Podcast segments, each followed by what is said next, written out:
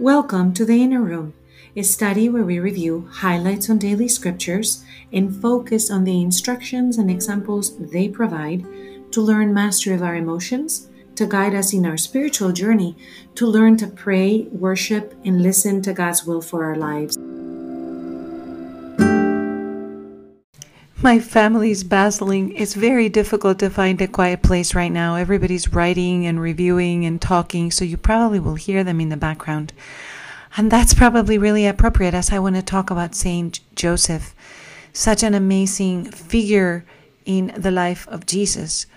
Amazing in one way because he's completely silent. We do not hear a single word in all of Scripture. And yet, what an amazing job that he actually gets to protect and guide and teach the ways of the world to the Son of God. To meditate on the life of Saint Joseph makes us silent people with a deep inner life. He is next to Mary, chosen as the Theotokos, the Mother of God and God Himself. And his job is to care for them, to provide for them, to love them. What an amazing place in the history of salvation. God counted on him from the beginning of time that he would be a stepfather. God's choices are precious in that they show us continuously that his heart of mercy is so wide and deep and long that we cannot fathom how much mercy there is in it. I know how hard it can be to have a stepfather. I have a stepfather, and it was very hard at the beginning because I have a father, a biological father that I love. And all of a sudden, I had somebody that came into that space of fatherhood. How did Jesus address this but with love? Because his father is God himself, the first person of the Trinity. And here on earth, he has a stepfather that guides him, that shows him the way, that teaches him how to open the scriptures, how to how to uh, make a piece of carpentry. He guides him on attending the temple rituals, and he guides them on the caravans on the way to the temple, and he guides them on the ways to address the elders and on how one sits at table and how one does chores.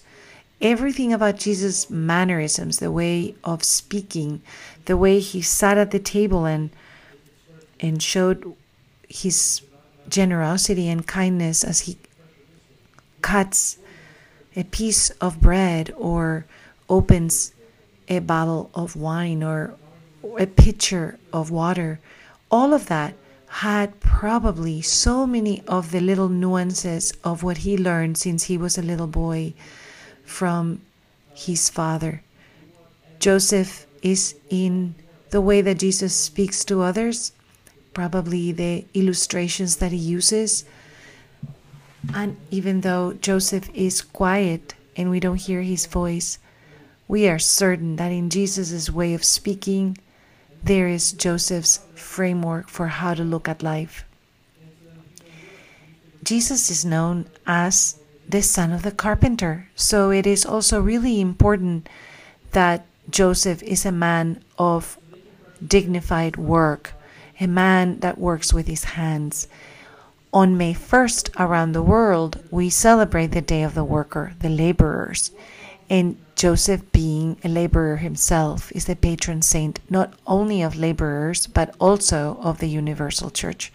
This year, the Pope has decided that from December 8th of last year to December 8th of 2021, we will be in a year of meditation and directing our eyes to heaven through his guidance given that he was the protector and provider of Jesus, meditating on Joseph's ways regarding provision and guidance of the child Jesus, we can find ways in which we can participate much more fully in our journey through life. In my school in Spain, I studied for 12 years in the Josephines, this the servants of Saint Joseph.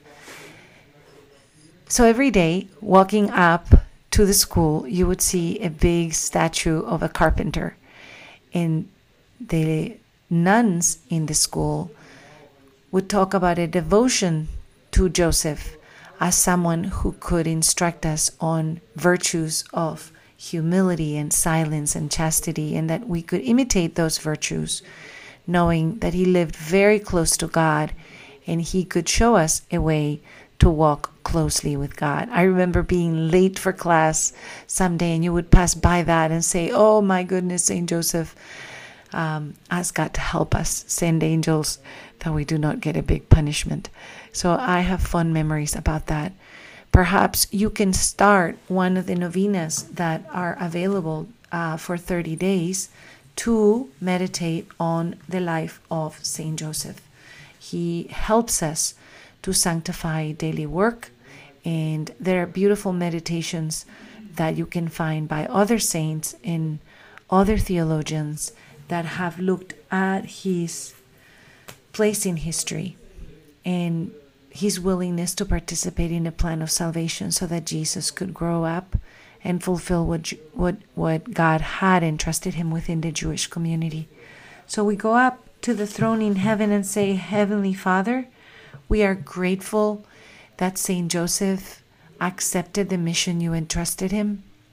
We ask that through his intercession, we may find favor in the altar of heaven, that through meditating on his life and on the virtues that he exhibited, to welcome into his life Mary and Jesus, that through the same protection that he gave them, we may find protection in the heavenly court, Father, and that we may one day meet you face to face and encounter that giant of a saint in our family of holy people that you entrusted, that most precious son of yours, while he walked on earth as a little boy.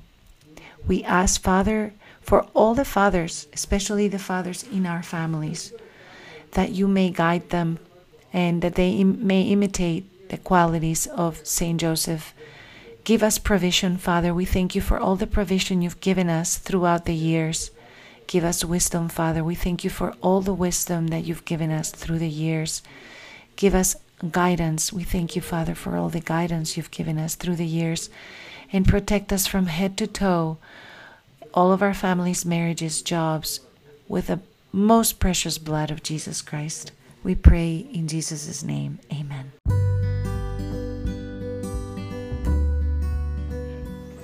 Hello, this is Sofia Fonseca de Niño, and I welcome you to this inner room. You can find us on Facebook, Twitter, and Instagram under the Inner Room Emotions in the Bible, and we would love to hear your questions, your ideas, or your comments. Thank you for joining us today.